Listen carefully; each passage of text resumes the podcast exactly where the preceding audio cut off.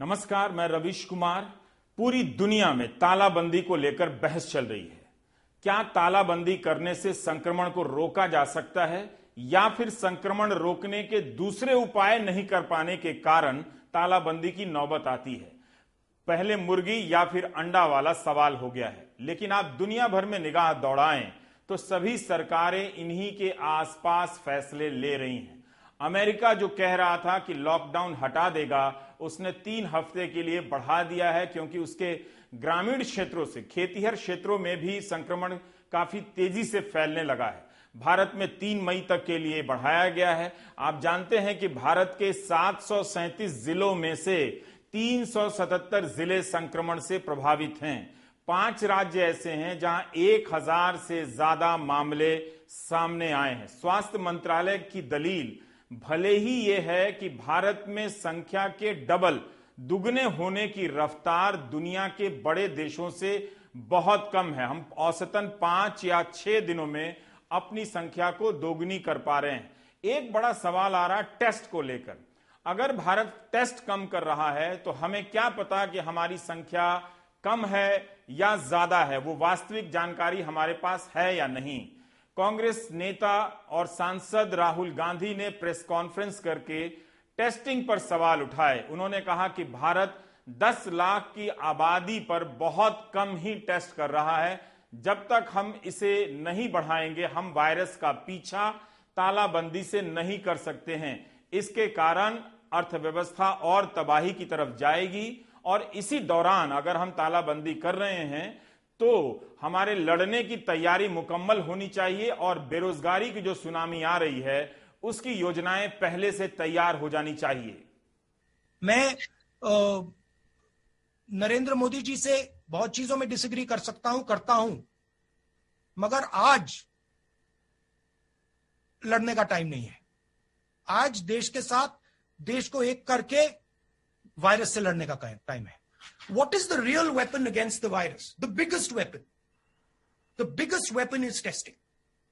Testing at scale so you know where the virus is moving and you can isolate the virus, you can fight the virus and you can target the virus. Now I want to give you a few statistics on testing. I think our testing rate is 199 out of a million. And if you look at all the tests that we've done over the last 72 days, it works out to approximately an average of 350 tests per district.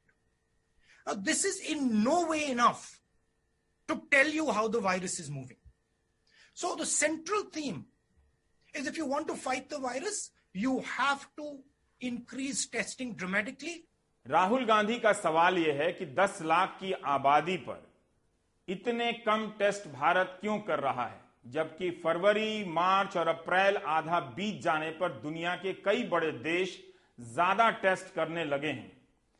स्वास्थ्य मंत्रालय अपने जवाब में इस सवाल को गायब कर देता है। इस सवाल का सीधा सीधा कोई जवाब नहीं देता, लेकिन स्वास्थ्य मंत्रालय ने एक ग्राफिक्स जारी किया है और अपने तरह से जवाब देने का प्रयास किया है। स्वास्थ्य मंत्रालय इस ग्राफिक्स के जरिए यह बताना चाहता है कि जब अमेरिका में 10,000 मामले सामने आए थे तब 1,39,878 टेस्ट वहां हुए थे। जब भारत में 10,000 केस आए तो उस दिन तक 2,17,554 टेस्ट हुए थे। भारत का जोर है कि हम ज्यादा टेस्ट कर रहे हैं, लेकिन पॉजिटिव की संख्या हमारे यहाँ कम है। क्या इस डेटा से हम 33 लाख टेस्ट करने वाले अमेरिका के सामने खुद को रख सकते हैं और इस सवाल का जवाब दे सकते हैं कि हम टेस्टिंग कम कर रहे हैं? हम अगर देखें ना, अभी ग्लोबली अगर देखें तो जापान में एक आदमी पॉजिटिव पाने के लिए उनको वो 11.7 लोगों की टेस्ट करते हैं जापान में, which is one of the highest that you can see. Italy में 6.7 टेस्ट होते हैं तो एक आदमी पॉजिटिव पाया जाता है। अमेरिका में 5.3 टेस्ट करना पड़ता है, एक आदमी पॉजिटिव पाया जाता है। यूके में 3.4, एक आदमी पॉजिटिव पाया जाता है। हमारे देश में हम तकरीबन 24 टेस्ट कर रहे हैं एक आदमी पॉजिटिव पाने के लिए। हमको ये समझना पड़ेगा कि 24 अगर हमको पूछा तो 24 यानी 23 लोगों की टेस्ट तो हम ऐसे ही वो निगेटिव आ रहे हैं, फिर भी हम कर रहे हैं।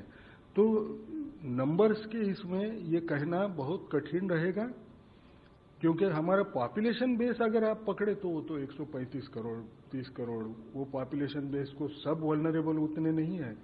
हम अभी भी क्या कर रहे हैं, देश को अलग अलग जोन्स में बांट रहे हैं, किसको हॉटस्पॉट बोलेंगे किसको क्या बोलेंगे। 330 या ऐसे डिस्ट्रिक्ट्स हैं जहां कोई भी केस अभी तक रिपोर्ट नहीं हुआ है, लेकिन उनकी पॉपुलेशन का बेस पकड़ के मैं टेस्टिंग के बारे में बोलना मुश्किल है। मैडम मैं ऐड करना चाहूंगा, एक्चुअली एक पर्टिकुलर डेटा को कई तरीके से इंटरप्रेट किया जा सकता है। हमारा एफर्ट ये है कि कोई भी पॉजिटिव केस हमारी पकड़ से ना छूटे और उसके तहत जैसे कि इससे पहले डॉक्टर गंगा खेडकर साहब ने बताया है एक प्रॉपरली डिफाइंड क्राइटेरिया है और उस क्राइटेरिया के तहत जैसे इन्होंने बताया कि अगर हम देखें कि दूसरे देशों की तुलना में हमारे यहाँ अगर 24 पेशेंट को हमने टेस्ट किया, 24 सिम्टोमेटिक लोगों को टेस्ट किया तब जाकर हमारे को एक पॉजिटिव मिला, तो it is a clear indication कि हमारे देश में because of the action taken by government, advance action primarily, हम लोग कुछ हद तक इसको कंटेन कर पाए हैं। It is not about absolute number of testing which will be our defining criteria. What is important कि हमारे containment measures linked with testing overall हमारे को क्या output दे रहे हैं। एक सवाल यहाँ और भी है, अप्रैल के दूसरे हफ्ते तक भारत ने सैंपल टेस्ट करने की अपनी क्षमता में विस्तार जरूर किया है, लेकिन उस टेस्ट का रिजल्ट आने में कितना समय लग रहा है? क्या जो टेस्ट रिजल्ट 7-8 घंटे में आने चाहिए उतने ही समय में आ रहे हैं या फिर रिजल्ट आने में 24 घंटे 36 घंटे के समय लग रहे हैं? ये सवाल का जवाब भी मिलना चाहिए। प्रधानमंत्री ने 14 अप्रैल के भाषण में टेस्ट लैब की संख्या जरूर बताई मगर सैंपल टेस्ट करने के बारे में एक शब्द नहीं कहा। 15 अप्रैल तक के आंकड़ों के मुताबिक भारत भर में 2,74,599 सैंपल टेस्ट हुए। 8 अप्रैल तक 1,27,919 सैंपल टेस्ट हुए थे। एक हफ्ते में 1,46,680 सैंपल टेस्ट हुए। हर दिन का औसत अब 20,000 से अधिक टेस्ट का हो गया है। तालाबंदी और टेस्ट पूरी दुनिया के सामने यही दो हथियार हैं कोरोना से लड़ने के। दक्षिण कोरिया ने तालाबंदी की जगह टेस्ट का रास्ता अपनाया और उससे जुड़ी रणनीतियों का रास्ता अपनाया। कॉन्टैक्ट ट्रेसिंग, एक व्यक्ति किस किस के संपर्क में आया इसकी सूचना की पारदर्शिता से और समय रहते एक्शन लेने से दक्षिण कोरिया ने अपने यहां कोरोना के विस्तार को काबू में लाने का प्रयास किया, लेकिन उसके मॉडल को भी जर्मनी ने पीछे छोड़ दिया। जर्मनी अब 18 लाख टेस्ट कर चुका है। पर एक और देश है जिसकी बात करनी चाहिए, वो है ताइवान।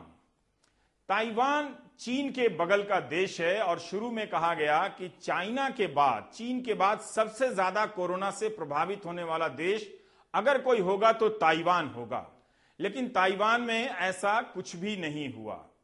ताइवान ने तालाबंदी नहीं की और ताइवान ने बहुत ज्यादा टेस्ट भी नहीं किए।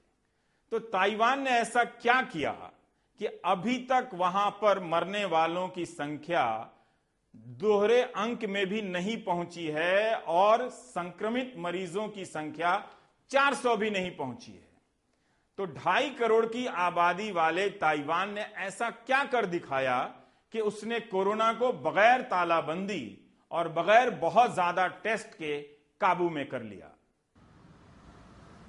ताइवान के 8.5 लाख लोग चीन में रहते हैं। इसकी राजधानी ताइपेई से वुहान के बीच हफ्ते में दर्जनों उड़ानें थीं। जैसे ही 31 दिसंबर को वुहान में संक्रमण फैलने की खबर आई, ताइवान ने चीन से आने वाली उड़ानों को सीमित कर दिया। तब तक कोरोना का नाम कोविड 19 भी नहीं पड़ा था, अज्ञात विषाणु कहा जाता था। ताइवान ने चीन से आने वाले हर नागरिक की स्क्रीनिंग शुरू कर दी, क्वारंटीन पर भेजा जाने लगा। 2003 के सार्स के अनुभवों से सीखकर ताइवान ने नेशनल हेल्थ कमांड सेंटर बनाया है, जिसे 20 जनवरी को ही सक्रिय कर दिया गया। उसके तहत सेंट्रल एपिडेमिक कमांड सेंटर को एक्टिव कर दिया गया और ताइवान तेजी से फैसले लेने लगा। सारा मंत्रिमंडल एक साथ मिलकर एक तरह की नीतियां बनाने लगा और लागू करने लगा। ताइवान के स्वास्थ्य मंत्री इस कमांड सेंटर का नेतृत्व संभालने लगे। सारी सीमाओं को सील कर दिया गया और नियमित प्रेस ब्रीफिंग होने लगी। चीन के फैलाए गए फेक न्यूज से लड़ने के लिए भी सरकार ने पूरी तैयारी कर ली। 10 फरवरी को जब ताइवान में 16 मामले ही सामने आए और चीन में 31,000, तभी ताइवान ने चीन से जुड़ी सभी उड़ानें रद्द कर दी। चीन, हांगकांग और मकाऊ से आने वाले यात्रियों को क्वारंटीन में भेजा जाने लगा। उस वक्त भारत में ट्रम्प की रैली की तैयारी हो रही थी और मध्य प्रदेश में सरकार गिराई जा रही थी। मीडिया अहमदाबाद में जाकर ट्रम्प के पोस्टर और स्टेडियम दिखा रहा था। भारत के टीवी चैनलों पर कोरोना अंतर्राष्ट्रीय खबर होने के बाद भी मामूली खबर थी। ताइवान के डिजिटल मंत्रालय ने आर्टिफिशियल इंटेलिजेंस का इस्तेमाल करते हुए हर जरूरी डेटा को एक दूसरे से जोड़ दिया। बीमा कंपनियों से, विदेशों से आने वाले और विदेश यात्रा करने वालों का डेटा लिया गया और वीजा विभाग से जानकारी ली गई। 18 फरवरी से ही तमाम जानकारियां अस्पताल से लेकर क्लिनिक और दवा की दुकानों को उपलब्ध करा दी गईं, ताकि जो भी मरीज जाए उसकी यात्राओं का इतिहास सबके पास पहले से मौजूद रहे। ऐसे लोगों के शरीर का तापमान लिया जाने लगा और क्वारंटीन पर भेजा जाने लगा। आमतौर पर सरकारें ऐसी सूचनाओं का इस्तेमाल नागरिकों पर नियंत्रण करने के लिए करती हैं, मगर ताइवान ने इस मामले में अपनी जनता का विश्वास हासिल किया है। वहां सरकार ऐसा सिर्फ आपदा के समय ही कर सकती है। लोगों को फोन पर अलर्ट जाने लगा कि किस इलाके में जाना ठीक रहेगा और कहां पर मास्क मिलेगा। दूसरी तरफ सरकार ने निर्यात बंद कर अपने स्तर पर उत्पादन शुरू कर दिया। जनवरी बीतते बीतते ताइवान के पास 4.5 करोड़ सर्जिकल मास्क हो गए, 2 करोड़ N95 मास्क और 1,000 नेगेटिव प्रेशर आइसोलेशन रूम बना लिए गए। ये खास तरह का कमरा होता है जो हवा का दबाव इतना कम रखता है कि प्रदूषित हवा, संक्रमित हवा बाहर निकल जाती है। जल्दी ही ताइवान के राष्ट्रपति ने ऐलान कर दिया कि ताइवान एक दिन में 1 करोड़ मास्क बना सकता है।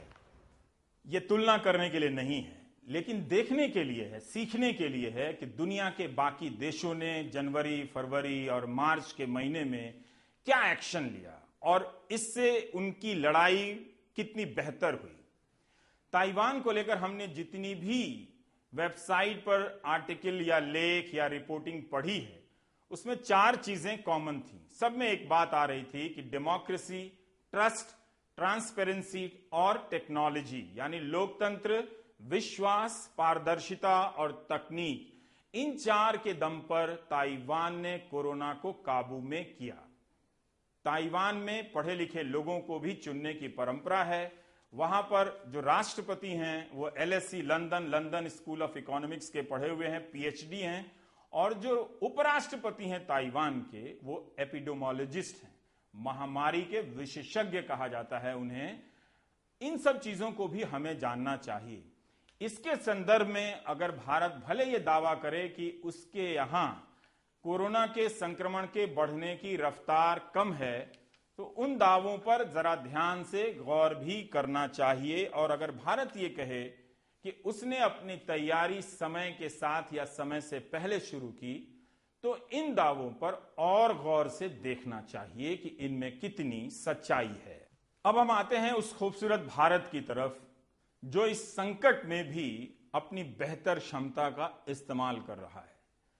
बेशक सरकारें लाखों की संख्या में लोगों को भोजन उपलब्ध करा रही हैं, लेकिन उनके मुकाबले आम लोग भी किसी से कम नहीं हैं। अपने पैसे से आस पड़ोस के लोगों को अनाज पहुंचा रहे हैं, खिला रहे हैं, किसी को नगद दे रहे हैं। ऐसे लोगों की संख्या भारत में अनगिनत है, लाजवाब लोग हैं। अब्दुल रहमान और उनके ग्रुप के सदस्य 25 मार्च से ही जामिया इलाके में हर दिन 1200 लोगों को सुबह शाम खाना खिला रहे हैं। लंच में वेज बिरयानी खिलाते हैं और डिनर में डबल रोटी। अबुल फजल एनक्लेव के आसपास के मजदूरों को खाना खिलाते हैं। सभी धर्म के इसमें शामिल होते हैं। अपने और अपने साथियों के दम पर यह अभियान चल रहा है। रहमान जैसे अनगिनत लोग भारत में इस वक्त सामाजिक सुरक्षा का कार्यक्रम अपनी जेब से चला रहे हैं।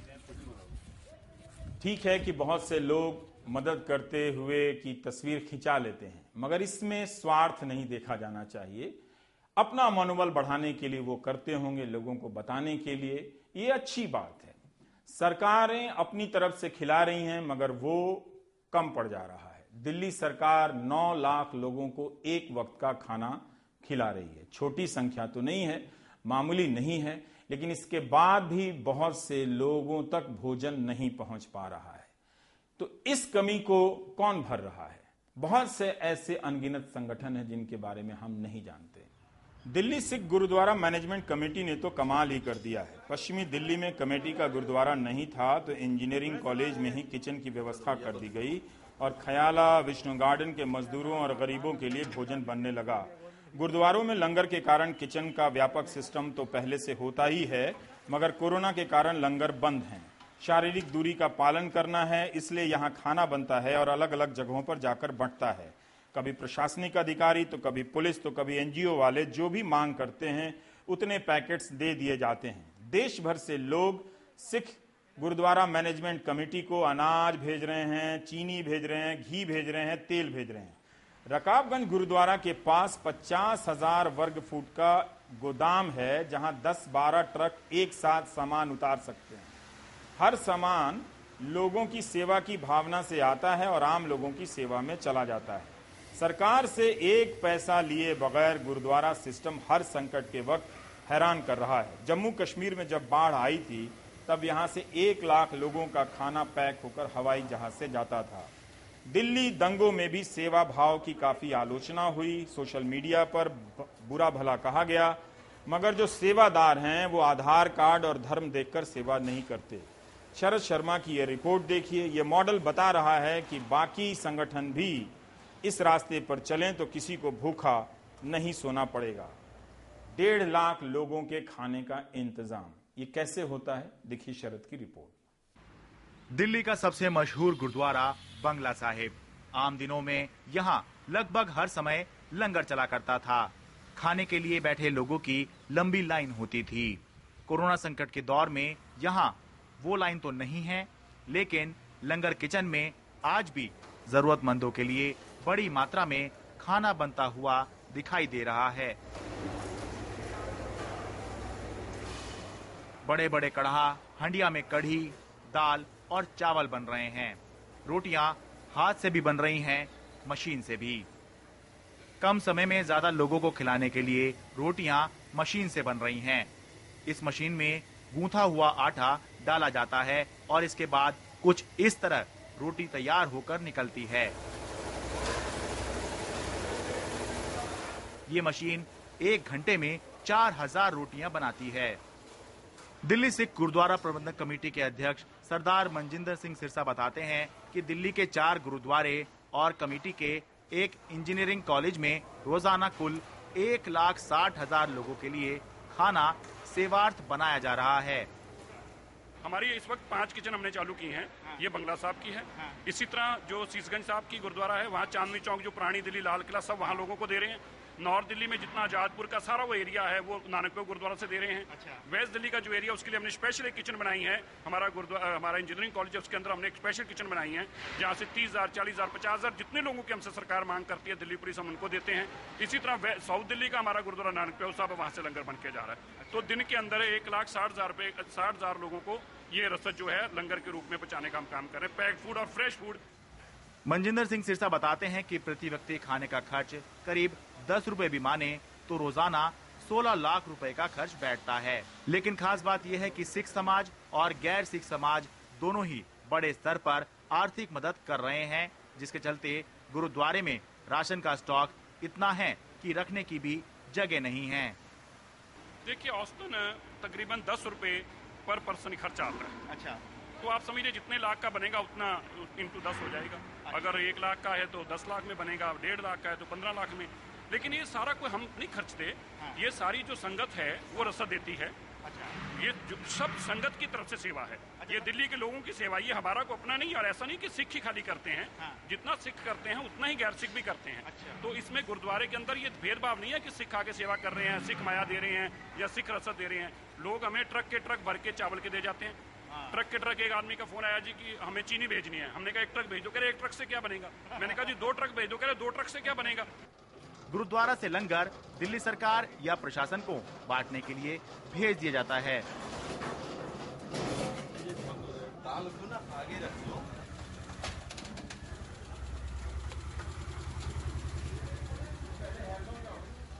दोपहर के करीब 12 बज रहे हैं।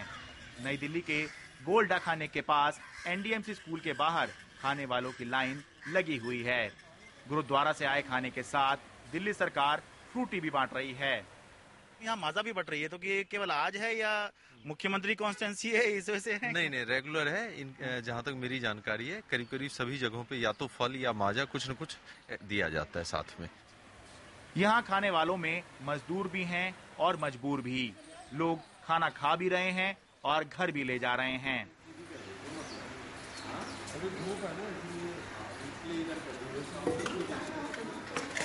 क्या करते हैं आप, कहाँ रहते हैं? मैं होटल में काम करता हूँ।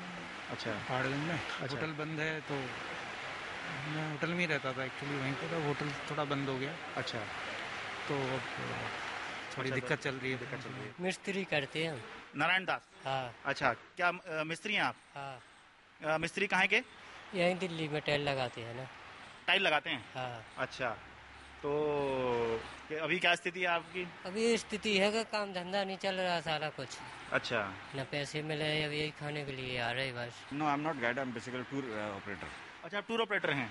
अच्छा। I am just coming from Mumbai, Bombay से।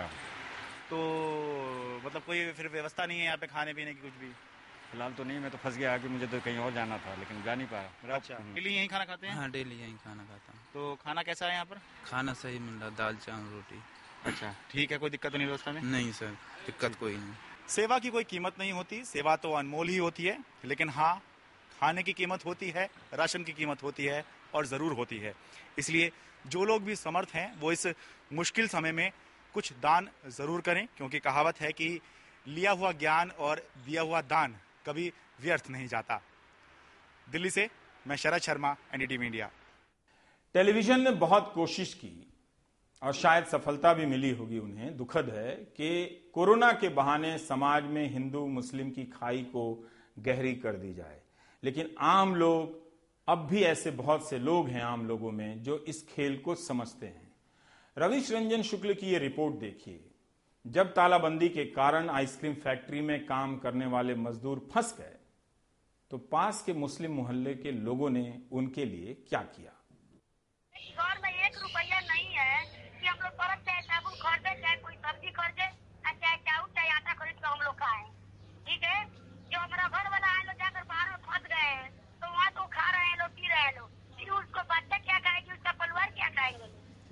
हापुड़ की आइसक्रीम फैक्ट्री में काम करने वाले ये सुग्रीव चौधरी हैं। सुग्रीव चौधरी अपने 10 साथियों समेत हापुड़ में हैं और इनकी बीवी, 4 बच्चे और एक बूढ़ी माँ पश्चिमी चंपारण के छोटे से गांव पतिलार में हैं। सुग्रीव नंदलाल चौधरी समेत 10 मजदूर फिलहाल हापुड़ के सरावनी गांव में रुके हैं, लेकिन इनके परिवार 1000 किलोमीटर दूर पतिलार और बिसरवा जैसे गाँव में रहते हैं। इनके परिवार के पास ना तो राशन है और ना ही पैसे। लोगों का दिक्कत यहाँ पर नहीं है, बाकी घर पर दिक्कत है, बाल बच्चे मर रहे भूखे, यही दिक्कत है। किस गांव में आपका परिवार रहता है, कितने लोग हैं आपके परिवार में? हमारे 4 बच्चे हैं, एक बीवी है। कौन सा गाँव है आपका? बिसामरापुर गाँव है। तो वहाँ कुछ नहीं मिल पाता? कुछ नहीं मिलता है सर। कैसी हालत है आपकी? बात होती है फोन से बात करते हैं तो सब रोता है सब, जी हम लोग राशन पानी नहीं मिलता है, क्या खाएंगे, कहाँ रहेंगे, कैसे पेट भरेंगे। ये तुम लोग जिस हालत में है उस हालत में घर पर आ जाओ। तो आप जा तो पाएंगे नहीं, अभी हमने देखा कि पुलिस भी आई थी आपको जी। तो हम लोग पैदल चले जाएंगे, चाहे साइकिल व्यवस्था करेंगे, हम लोग जाएंगे, किसी हालत में घर पर चले जाएंगे हम लोग। बीते महीने लॉकडाउन के बाद ये लोग भूखे प्यासे पैदल ही पश्चिमी चंपारण जा रहे थे, लेकिन मुस्लिम आबादी वाले इस गांव के लोगों ने समझाया। शादाब चौधरी जैसे लोगों ने अपने रिश्तेदार का घर, महीने भर का राशन और गैस चूल्हा तक दे दिया। तब से ये मजदूर गांव में ही रुके हैं, लेकिन जैसे जैसे लॉकडाउन बढ़ रहा है इन मजदूरों का बिहार में रहने वाला परिवार दाने दाने को मोहताज होता जा रहा है। बच्चे है, बीवी है, हम है, न माँ है, न बाप है, न भाई है, कोई नहीं है। इसको देखभाल करने के लिए कोई भी नहीं है। 14 तारीख को जो उम्मीद थी लॉकडाउन खुल जाएगा तो इन लोग ये मान गए थे, लेकिन अब कल से मैं परसों से देख रहा हूँ इनको कि शहद लगता है इनको कहीं ना कहीं दर्द है। ये सरकार को सोचना भी चाहिए। इनकी जब मैं इनके पास रात आया था मैंने समझा कि रुक जाइए, तो आंखें नम हो गई, रोने लगे और हम भी निराश होने लगे कि काश हम ऐसी जगह होते अपने परिवार से दूर, तो शायद हम पे भी यही बीतती। अब गांव के बड़े बुजुर्ग इन मजदूरों को अपने घर में बुलाकर समझा रहे हैं। इलाके के दरोगा भी आकर लॉकडाउन की सख्ती बता रहे हैं, लेकिन बिहार में भूखमरी की दहलीज पर बैठे अपने परिवार के लिए सुग्रीव और नंदलाल जैसे मजदूर हापुड़ के सनावरी गांव की दहलीज छोड़कर पैदल ही बिहार जाने की जिद कर रहे हैं। सबसे बड़ी इनकी दिक्कत यह है कि जो बिहार में इनका परिवार रहता है वहाँ अगर अच्छे तरीके से मदद पहुँच जाए तो शायद ये लोग यहाँ से जाने की कोशिश न करें। हापुड़ से रवीश शुक्ला, एनडीटीवी इंडिया। इन्हीं सब खूबसूरत कहानियों के चलते इस संकट के दौर में छाई हुई निराशा और उदासियां कम होती हैं। ये वो लोग हैं जो अपनी मेहनत की कमाई से, मामूली कमाई से पूरे देश का मूड अच्छा कर देते हैं। बाकी ब्रेक के बाद।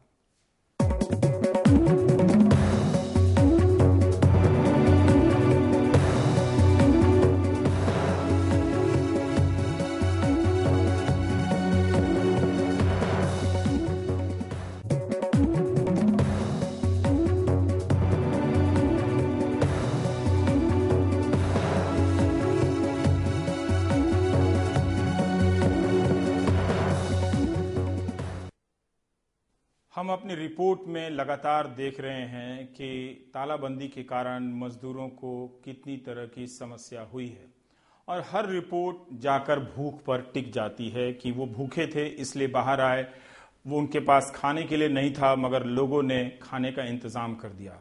क्या हम मजदूरों की समस्याओं को ठीक ठीक जानते हैं?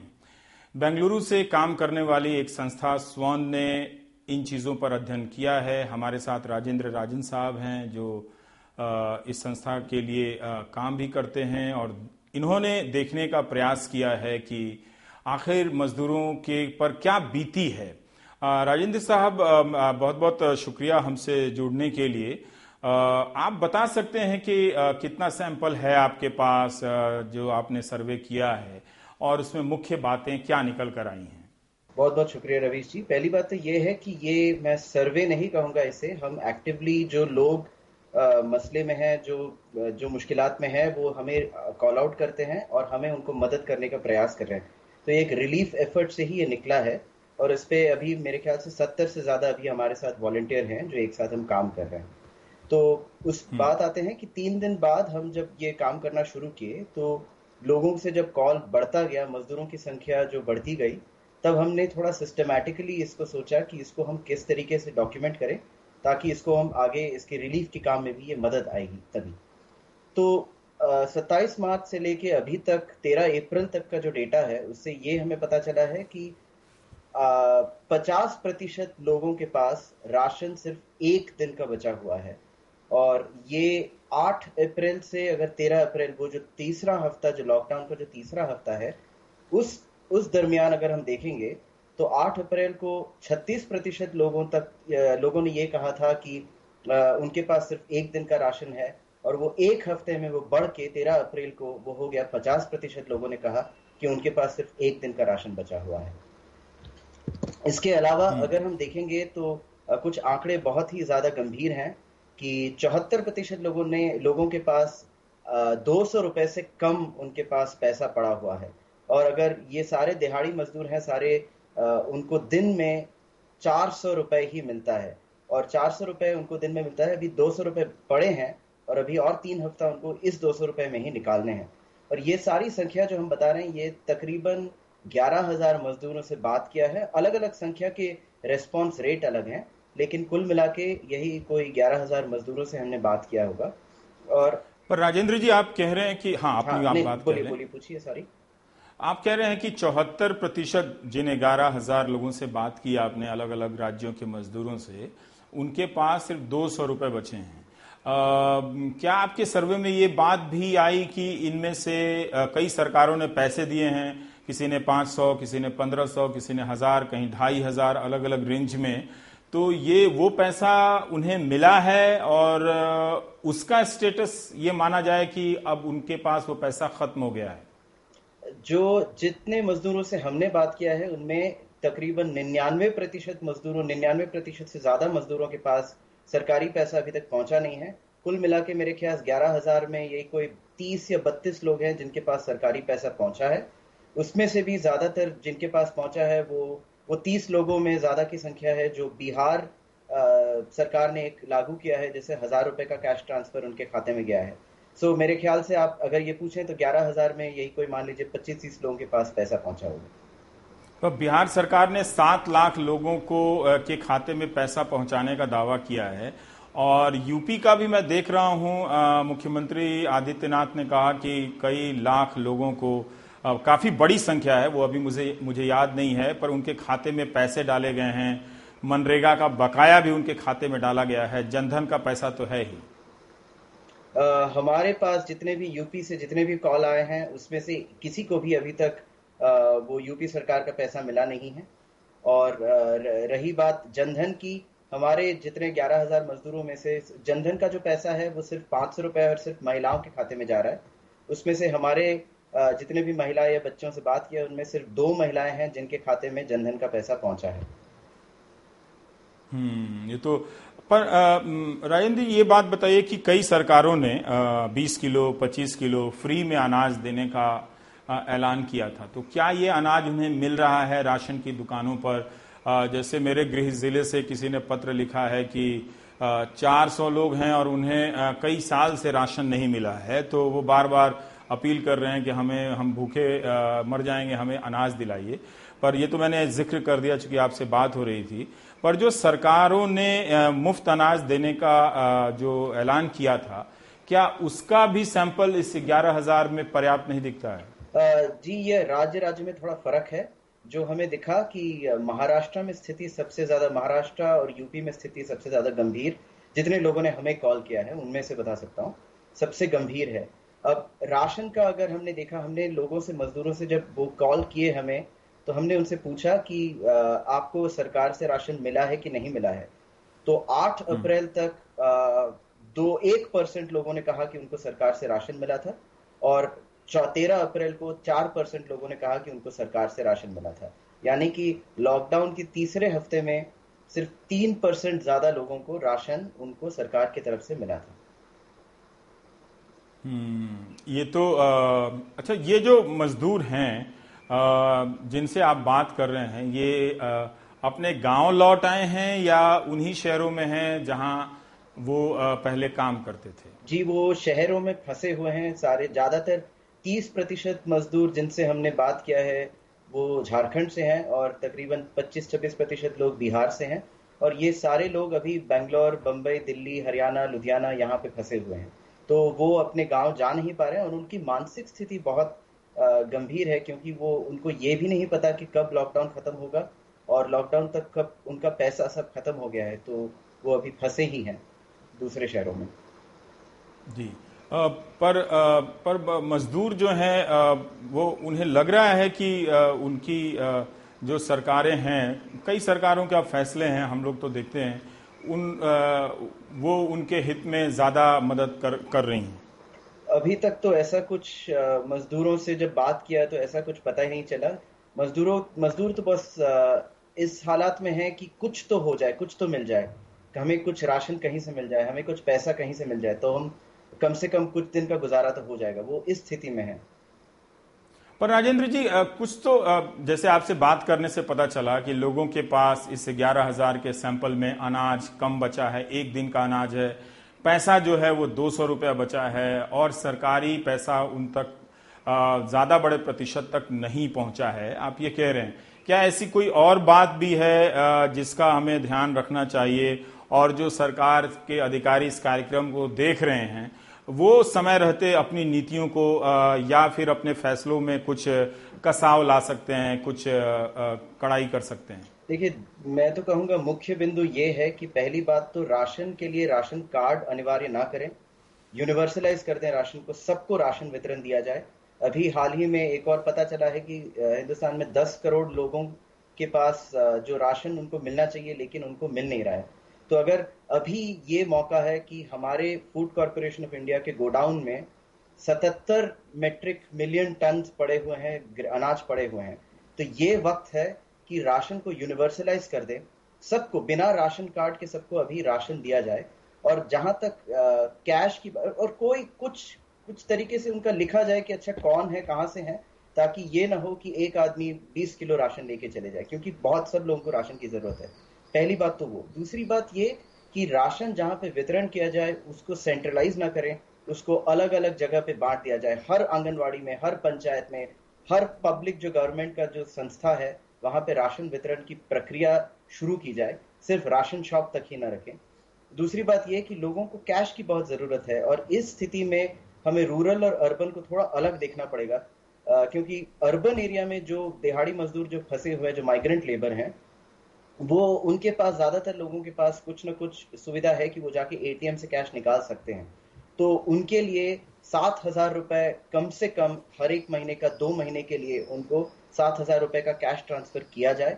और जो रूरल इंडिया में है उनको हाथ में जाके उनको कैश दिया जाए, क्योंकि रूरल इंडिया में बैंकों में बहुत भीड़ होती है तो वो बैंक ब्रांच में जाके उठा नहीं सकते पैसा। और बायोमेट्रिक बिल्कुल ही ना करें, आधार बेस्ड तो बिल्कुल ही ना करें, क्योंकि ये कोरोना वायरस जो है वो आधार टच से फैलता है। तो बिना आधार बेस्ड सिस्टम के अगर हम लोगों के हाथ में अगर कैश पहुंचाया जाए तो उससे बेहतर कुछ नहीं होगा। लेकिन सिर्फ कैश ही नहीं, राशन भी दिया जाए जगह जगह पे, और हर आंगनवाड़ी या फिर आर्मी एरियाज बहुत है वहां पे हम फीडिंग सेंटर शुरू करें। और हमारे कुछ जस्ट सिंपल आंकड़े ये बताते हैं कि हर लाख लोगों के लिए अगर हम 70 फीडिंग सेंटर शुरू करें और 12 घंटा के लिए अगर वो फीडिंग सेंटर खुला रखें तो मेरे ख्याल से ये भीड़ होने की जो स्थिति है वो भी उतनी गंभीर नहीं होगी। नरेंद्र जी, एक बात बता सकते हैं, अभी मैं जिससे भी बात करता हूं वो कहते हैं कि नहीं पर्याप्त दिया है, अनाज उनको दे दिया है 20 किलो 25 किलो 500,000 रुपया दे दिया है। तो ये कॉम्बिनेशन मिला के ये जो कॉम्बो ऑफर है क्या इस वक्त के लिए पर्याप्त है क्या उनके परिवारों के आकार को देखते हुए? देखिए, जो ऑलरेडी गांव में पहुंच चुके हैं उनके लिए तो ठीक है, अभी राशन उनको वापस जाने की कोई संभावना नहीं है, जरूरत नहीं है। लेकिन जो फंसे हुए हैं दिल्ली बम्बई, लेकिन वो जाना चाहते हैं झारखंड बिहार, उनके एक बार में स्थिति सोचिए, क्योंकि वो जहां पे रुके हैं कई लोगों ने ये कहा है कि उनको मकान का भी, जहां पे रुके हैं उसका किराया भी देना पड़ेगा और वापस जाने के लिए भी उनको सोचना पड़ेगा कि हमें कैश की जरूरत है कि हम वापस जाएं। तो सिर्फ राशन या सिर्फ कैश दोनों अलग अलग ना समझें, दोनों का एक साथ कॉम्बो करके ही हम लोगों के लिए सोचना चाहिए, मजदूरों के लिए इस स्थिति में। तो जी बहुत बहुत शुक्रिया राजेंद्र साहब, हमें अपने इस अध्ययन के बारे में बताने के लिए। पूरी दुनिया में जो सामाजिक लागत है, सोशल कॉस्ट है, इसका अध्ययन किया जा रहा है और ज़्यादा बड़े बड़े उद्योगपतियों ने तो उद्योगों के संगठन ने तो 10 लाख 15 लाख करोड़ की मांग की है, पर आप देखिए कि आबादी का प्रतिशत जहाँ ज़्यादा है, जो गरीब लोग हैं और निम्न मध्यम वर्गीय हैं, उन तक भोजन और पैसा पहुंचाने का कार्यक्रम कितने का था, कोई 2.25 लाख करोड़ का, उसमें से भी कुछ पैसे पुरानी योजनाओं की थी। तो ज़रूर सरकार को चाहिए कि इस सेक्टर पर ज़्यादा ध्यान दे और गरीब मजदूर इन लोगों के बात जिनकी मीडिया नहीं करता है, सरकार अपने राजनीतिक फायदे में भी इनकी बात ज़्यादा करे और इनका पेट भरे। आप देख रहे थे प्राइम टाइम। नमस्कार।